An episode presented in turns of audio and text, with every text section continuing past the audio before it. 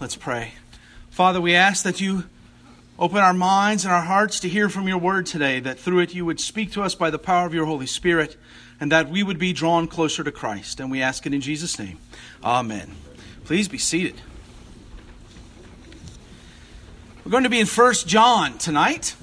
Uh, this is, of course, the Lenten season. It's a season of repentance and confession and reflection. Uh, it is also, First John, is also a passage that we say part of almost every time uh, we're here together. Whenever we take communion, uh, this passage or a piece of this passage from First John is part of the comforting words. And so it seemed to me to be appropriate to actually take a look at what that little passage actually means. We're going to cover a lot of territory tonight because I want you to get the full grasp of what is being said by the disciple John. But first, I want to tell you something. One of my fondest and funniest memories of my time at my previous church, where I was a, a pastor for 10 years. Uh, one Sunday morning, it was a fairly typical Sunday morning. The pastor, the senior pastor, was preaching, and I was sitting in my usual place with my family on the front row, just about right there. And uh, at some point, I heard crying behind me coming from the congregation, and that isn't that unusual? Children cry all the time. I didn't think anything of it. And then, after about 30 seconds or so, there began to be a lot of rustling and a lot of movement and a lot of whispering and a lot of gasping. And clearly something was wrong, so I decided to turn around and take a look. And there's an older gentleman in our congregation named Joe West. And Joe West was in some ways a stereotypical Western Pennsylvanian. He was very German and very no nonsense, a place for everything and everything in its place. Uh, he harassed me the, my first four weeks at the church because I could not remember his name. And every Sunday for my first month, he would ask me what his name was, and I could not remember. And he scolded me for a month straight until I remembered it. And I'll never forget it. Joe died uh, not too long ago. He was upwards of 95 or 96 years old. I turned around to see what the noise was about, and the crying was coming from Ruth, Joe's wife. Joe had passed out in the pew, uh, fallen completely over out. And uh, I decided I should go back and see what was going on. It happened that we had a doctor in the congregation named David. David got there first, and by the time I got to the back where Ruth and, and Joe sat, I heard David say, I can't find his pulse and he was starting to do chest compressions and try to revive him. And I looked at Joe laid out on the pew, gray as a ghost, and I thought, Joe just died in church. I really thought he died. And so I decided, well, we, we obviously we need to call 911, which, by the way, I used to never carry a cell phone at church because I didn't want to be disturbed by the electronics in my pocket until the j- day that Joe almost died. And then I decided I should carry a phone just in case.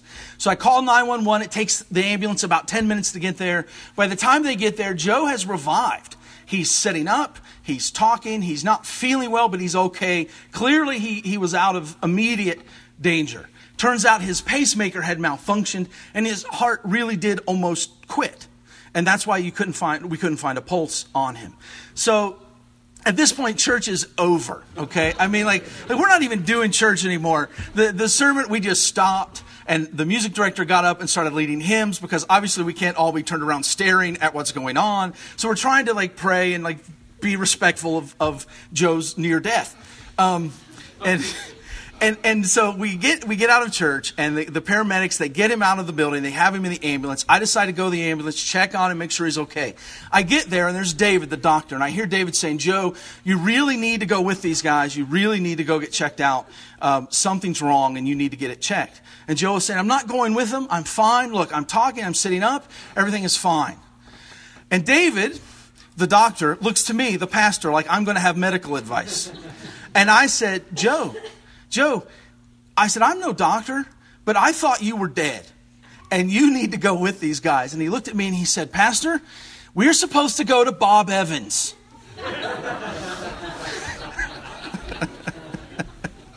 you got to have priorities. And when you're 93 years old, if you want to eat sausage and eggs right after you nearly die, whatever. Um, here's the point, though Joe Joe did not really want to know what was wrong. He scared him, it scared his wife. He wanted to go on and pretend like everything was okay, like there was nothing wrong with him. And he was in a state of denial. And this is of denial is something that John is addressing in this passage. Denial of sin, the things we don't want to look at. But I have to give you a little bit of background to this first. Uh, most scholars agree that there are a group of heretics uh, ha- that have infiltrated John's congregation. They are probably some sort of proto Gnostic. I don't know if you know much about the Gnostics, but and, and there's a wide range of Gnostic belief, but in a nutshell, the Gnostics believed that the God of the Old Testament was actually an evil demiurge, and that everything he created that was physical was itself corrupted and evil and was going to be destroyed. And that the only thing that really mattered was your spirit, finding a certain amount of enlightenment to to raise your spirit up to a level of a new kind of knowledge, a new kind of gnosis. And they were called then the Gnostics. And so it's widely believed that there's some sort of proto Gnostic group at work here that has infiltrated this church, and they're starting to spread some teachings that are leading the people astray, and John wants to address them head on.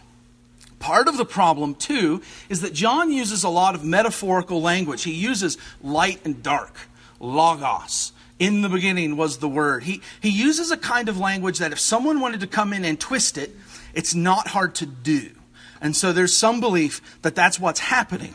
That these false teachers are taking John's words and they're twisting them around and they're leading people astray. And he needs to set the record straight.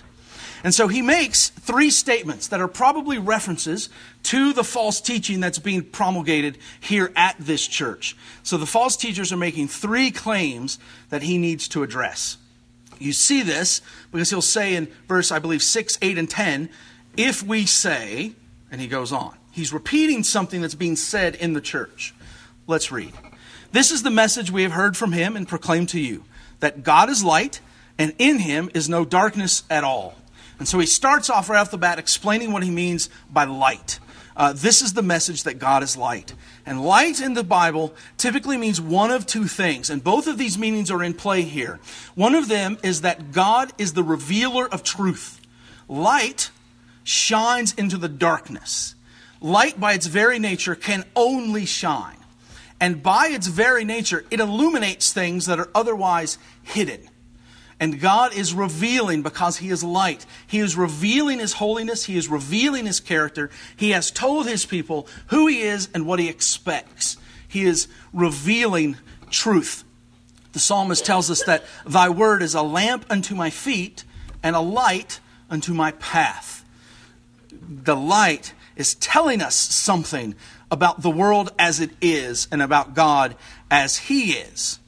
But light also has a secondary function in Scripture. It, it refers to, uh, it's a symbol of absolute moral perfection light versus dark, good versus evil. And both of these are at play here with John. He's saying that the light reveals what is true, but also gives us an idea of what is good. And so what we see is that the light not only helps us see, but the light in Scripture also shows us how to walk. It's a bit like when you go camping, if you've ever been camping, and you try to hike at night, and you have your little headlamp on. If you don't have a headlamp, I highly recommend them. You have your little headlamp on, and, you, and it's shining out into the darkness. And that headlamp in the darkness will show you that there's a rock there. It will show you bare facts. Here's a rock, here's a log, here's a creek. But that light also informs you about the safety and about the path you need to take around the rock or under the log or over the log or to avoid it altogether. So the light is not just about bare fact, it's about guidance, about how we're supposed to live and where we're supposed to go.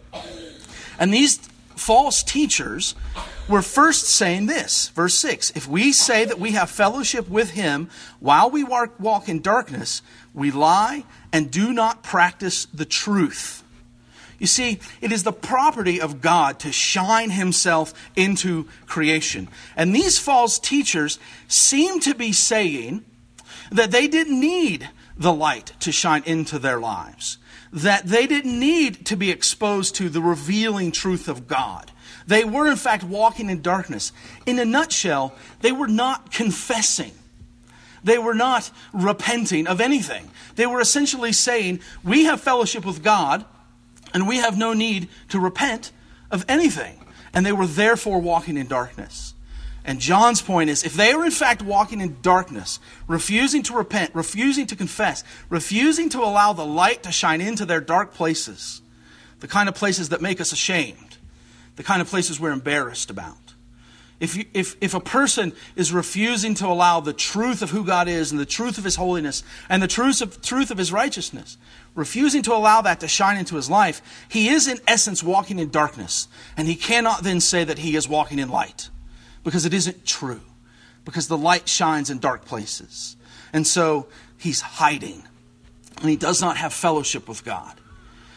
But he offers a, a, refutation in verse 7. But if we walk in the light as he is in the light, we have fellowship with one another, and the blood of Jesus, his son, cleanses us from all sins. John doesn't just say, walk in the light and you'll have fellowship with God. He takes it one step further. Walk in the light and we'll have fellowship one with another. And why is that? Why is that? And here's, here's what I think he's getting at that when we walk in the light, that is, to accept God's righteous self revelation and confess our sins, confess who He is as, as right and true and pure, and confess who we are as sinners in need of a Savior. When we walk in the light with other people who are walking in the light, it actually changes who you are. And it changes how you interact with other people. I don't know about you. I've been in a few churches where a lot of people pretended that they had no sin. Now, maybe if you asked them, they would say, Oh, yeah, I have sinned. But you never quite knew what the sin was. You never quite knew how uh, it played out in their life until you saw them being really nasty to someone else who they thought was a worse sinner than they were. Uh, because once you have taken on the mantle of self righteousness, you are in fact walking in darkness, and it in fact breaks down fellowship. Because, because our fellowship is based in the fact that we all equally together come to the light because we need the light to shine into our lives. Like in this church, we're not united because we share political opinions. And that is thankfully true. This is a very contentious season, and I happen to know that there are a broad range of political opinions in this congregation. We are not united because we have common interests. Some of you will mention uh, uh, uh, something about poetry and rhythm and rhyme to me, and I'll probably think you're talking about science fiction. I won't know. And others of you don't know the difference between a hat trick and a three pointer. Like, you don't know. And so you don't share these interests. And that's okay because that's not what actually draws us together. What actually draws us together is that all of us here have acknowledged that we are in darkness and we need the light to shine into our lives. And that's what unites us. Th- that's what brings us together, even when we disagree on a host of other issues. And John is telling his people that if you're a person who's saying that I don't need the light and I'm fine, what you're actually doing is bringing destruction and disunity to the body. And the only way we have unity and harmony is when we come together and acknowledge our sin and walk in God's self revealed righteousness about himself and let that sink in and guide our lives. And what happens then when we walk in the light? We're cleansed from all sins. Not just forgiven, cleansed. It is washed away, it is taken away. We actually do become different kind of people. We actually are being transformed. And so to participate in Christ's blood is to participate in his life. And it makes us a different kind of person than we've ever been before. And so the first false claim is that we don't need the light we're just fine the way we are. And oh, by the way, we think God's pretty cool, and so we're, we, we're good with God and He's good with us. It is simply untrue unless we accept what God has said about Himself and what He has said about righteousness. It's simply untrue. There's another lie that they're saying. Verse 8 If we say we have no sin, we deceive ourselves and the truth is not in us. If we say we have no sin, the word there is referring to the, the state of sin, the sin nature. If we're saying we have no sin nature, we deceive ourselves. Now, maybe these false teachers are making the claim that, um, that sin can no longer reach their souls because sin is just a matter of the flesh and the body. And it doesn't really matter what I do with my body. I can sleep with whomever I want as many times as I want. And it does not matter because my body will ultimately be destroyed anyway. What really matters is that my soul loves Jesus. Right? And so my, maybe they're saying that my soul has reached a place that it just can't be touched anymore. And so I don't really have a sin nature because that's just part of the body that will be destroyed anyway. That's a false teaching. It could be that they're saying they've attained a certain level of enlightenment, they've attained the gnosis, and that their sin has been eradicated. that they're no longer capable of sinning. And I happen to know some Christians who believe this, that you can, they call it the second work of grace, that you can attain a certain point in your life where you no longer sin. And uh, I've heard a story about a man, and the way it would normally work in some of these circles is, is when you think you've kind of broken on through, they call it breaking on through because you're really working hard. Like when you've broken on through to that second level of salvation, like you want people to know and you'll say, the Holy Spirit has told me that I've, I've reached the, the, I've received the second work of grace and I've reached true holiness. And I've heard a story that a man stood up in church one time and told everyone, I think I've broken on through. I think I've reached true holiness. And his daughter in law stood up and said, No, that's not true. but there are Christians who believe that. But when I read John, and I read Paul, and I read the rest of the New Testament, I don't see that. I don't see them talking about that. I see them being very aware that sinners, though forgiven, that sinners, though on a trajectory that is taking them toward more godliness, are still prone to sin. On this side of eternity, this side of our glorification, our sanctification can be an up and down and bumpy road. And John's very much acknowledging that here. You see, sometimes we're, we're kind of like these, these Gnostics, these, these proto Gnostics. Um, we have an injury, but we don't want to admit it. Uh, I have a friend who's a physician's assistant. I love doctor stories because I find them fascinating. Um, I'm morbid in that way.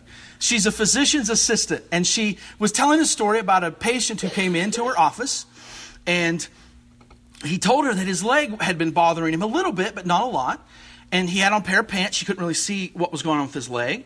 And she said, Well, what, what happened? He said, Well, about four days ago, I was burning something in the backyard and I fell in the fire and I burned my leg.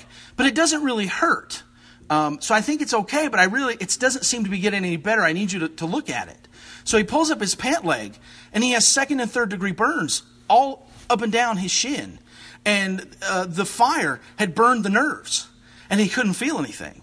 And it had become gangrenous and he was going to lose his leg because it had been four days with no, no treatment whatsoever. You see, we're sometimes that's us, right? We think, well, I don't, I feel fine. Everything is going okay, so I really must be fine. I'm, I'm not a bad person. I, I, see bad people all around me. I'm not one of them. We're, we're a bit like the Black Knight um, and the Monty Python uh, hit, you know? Your arms are cut off, your legs are cut off. Come back here. Tis merely a flesh wound. Right? No, it's not. No, it's not. Our sin nature is a mortal wound. The game is over for us. It's over without Christ. It's over. And these guys were pretending that they had no sin and everything was fine. And John's response to them is that is a self deception. You're lying to yourself, and you'll bring, you'll bring nothing but destruction on yourself when you do that. If we confess our sins, he is faithful and just to forgive us our sins and to cleanse us from all unrighteousness. John assumes that good, godly believers are going to sin. He assumes it. And he's reminding us if you confess your sins, God is faithful and just. He's faithful to the promises he gave to Christ, that whoever he gives to Christ will never fall away. He's faithful to the promises he gave to us that because of the blood of Christ, we are forgiven no matter what. And He's just. He's just. Now, that seems like an odd thing to say here, doesn't it? Uh, because normally we think of just as punishment. Because what we see is that God doesn't just excuse sin. He isn't just saying, oh, it's okay, it'll all be fine. No, there had to be justice. Uh, my favorite TV show of all time, Breaking Bad. I promise it's biblical. If you're not familiar with Breaking Bad, I'll give you a brief synopsis. There is a guy named Walt. Walt is a high school chemistry teacher. He comes down with cancer. I'm going to talk fast when I get through it. He comes down with cancer. He has to take care of his family. He decides he understands the chemistry, so he's going to become a meth cook. And it turns out he's a really good meth cook. But he needs someone to help him with distribution. So he goes and finds this kid off the street who he used to teach high school chemistry named Jesse. And Jesse's a low level drug dealer, and he brings Jesse in. And at some point, they get tangled up with a big drug dealer named Gustavo. And Gustavo's bad news Gus. And Gus decides that he doesn't like Walt. And he's going to bring in another cooker. And I think the other cooker's name was Bruce, but I'm not certain. He brings in the other cooker. And Walt realizes that he's training this other cooker to replace him. And in that business, you don't get a pink slip when you're getting replaced. You get a bullet in the head. So it's either Walt or it's this guy. So he convinces Jesse to kill this guy. And Jesse does. He shoots him, shoots him and kills him. And this really messes with Jesse because Jesse, while he was a low level drug dealer, he wasn't violent, but he did it anyway. And he's so messed up about it, he goes to a Narcotics Anonymous meeting and he's looking for some sort of redemption. And he's sitting in this Narcotics Anonymous meeting, and the facilitator of the group is saying, You just have to love yourself. You just have to forgive yourself for all the bad things you've done. You just have to learn to embrace who you are, and you move forward. And Jesse, using a few choice words, says, I don't believe that. And he always used the metaphor of, I shot a dog. He said, I shot this guy's dog. I shot him in the head without remorse and without compassion. And I killed this guy's dog. And I hurt people. And somebody has to pay for what I've done. I can't just say it was okay because it really wasn't okay. And you can't just tell me to embrace myself because someone has to pay. It was beautiful and true.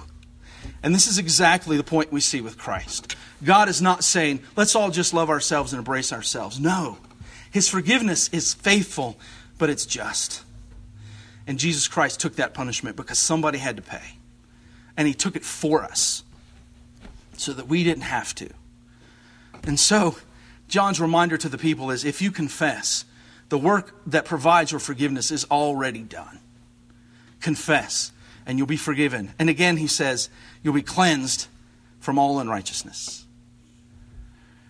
The third lie if we say we have not sinned, we make him a liar, and his word is not in us.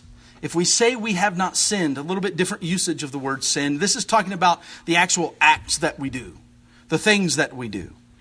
If we say that we have not sinned, we make him a liar. This particular lie is actually defaming God's character. Because we know, because we've let the light shine in, that God has shown us what righteousness is. He's shown us what goodness is. And when we say we haven't sinned, we're making God out to be a liar because he has very clearly said that we are. And so they're defaming the very character and the word of God by claiming that they've never committed any sins. We may concede in theory that sin would break our fellowship with God if we did sin, and that sin does exist in our nature as an inborn disposition. And yet we could still deny that we have in practice sinned and thus put ourselves out of fellowship with God. This is the most blatant of the three denials. These false teachers could admit that they have a sin nature, they could admit uh, all the other parts of it and still say, but we've never actually done anything wrong. And that is the most blatant of the three lies. And so John is, is bringing all this out not just because he wants to nitpick about the finer points of theology. He has already said that the way we view sin and the way we view grace and forgiveness and confession has a direct effect on our fellowship with God and our fellowship with one another. Has a direct effect. This is real life stuff. This is where the rubber meets the road and how we actually work together. And he actually wants his readers to live righteously. We talk a lot here, and I'm glad we do. We talk a lot about grace and about forgiveness and about God's boundless and, and, and, and endless forgiveness for us. And we're never going to stop talking about that. But the fact remains that when we are recipients of that one way love that God gives us, it transforms us.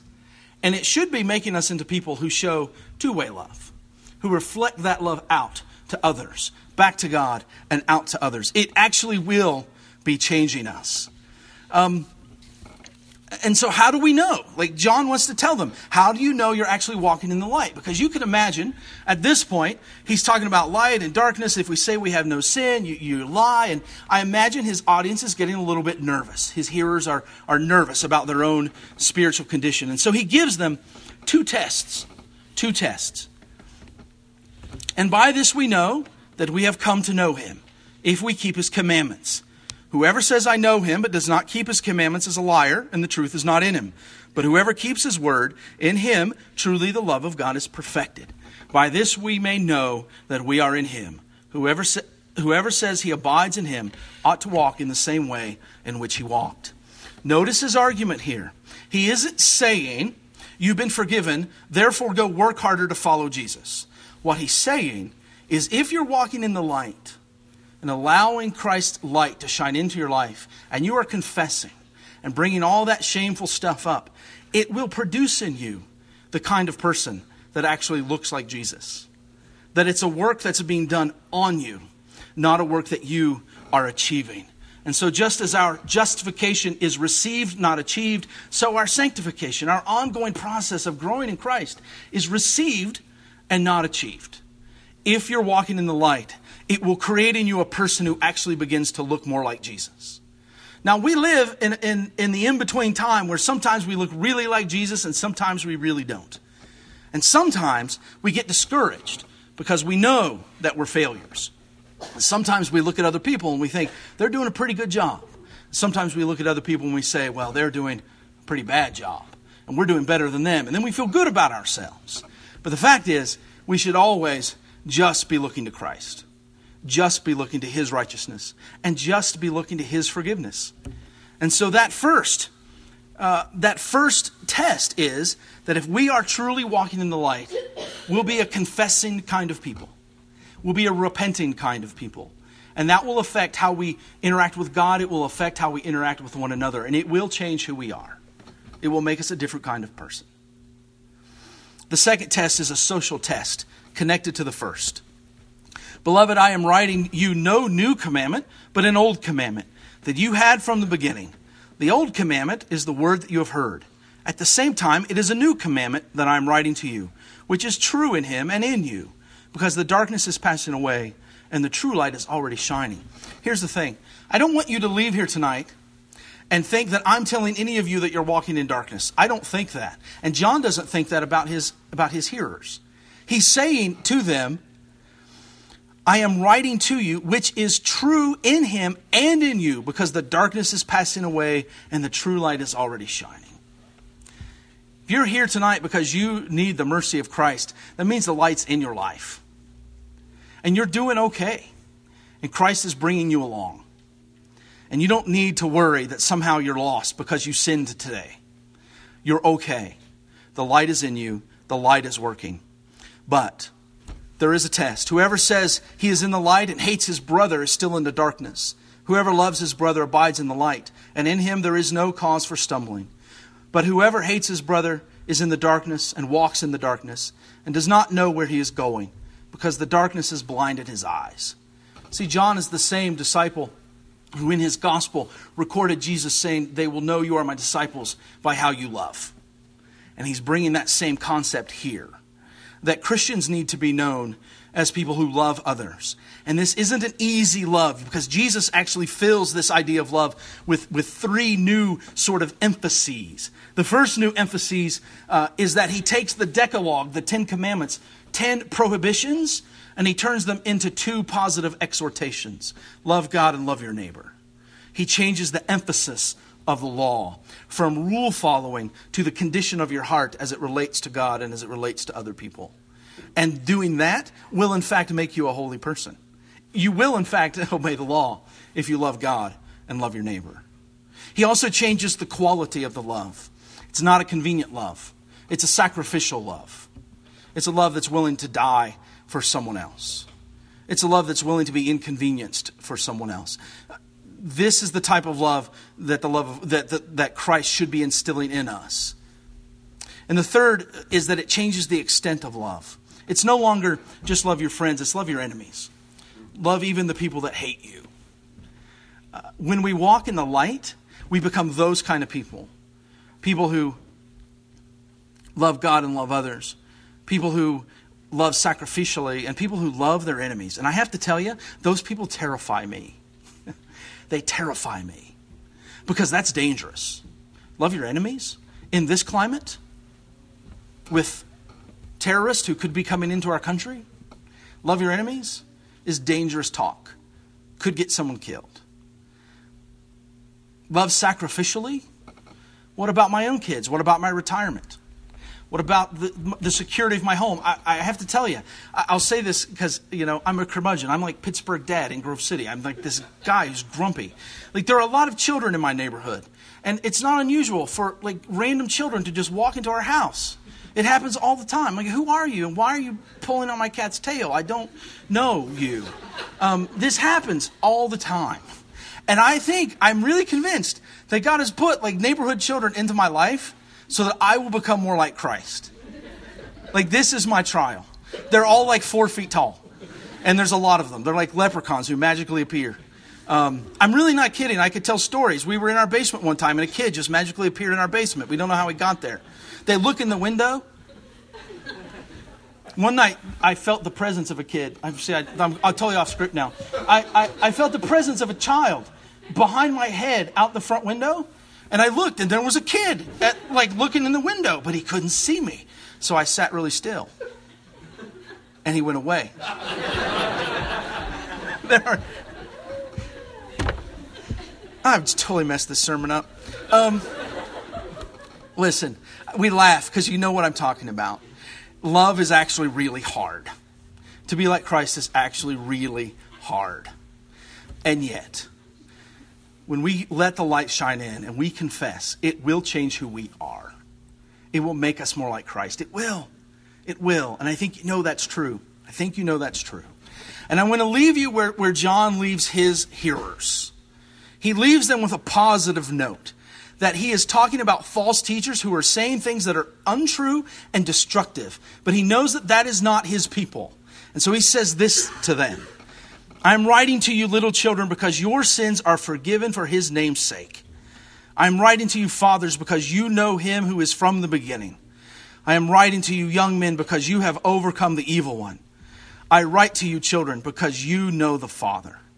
I write to you, fathers, because you know him who is from the beginning. I write to you, young men, because you are strong, and the word of God abides in you, and you have overcome the evil one. He speaks these truths as if they have already happened. You have overcome the evil one. You know the one who is from the beginning. You know the Father. You know your sins are forgiven. It is true, it is fact. The only thing left for us to do is to be where Jesus is, to walk in the light, and let Him do the work in us. In the name of God, the Father, the Son, and the Holy Spirit. Amen.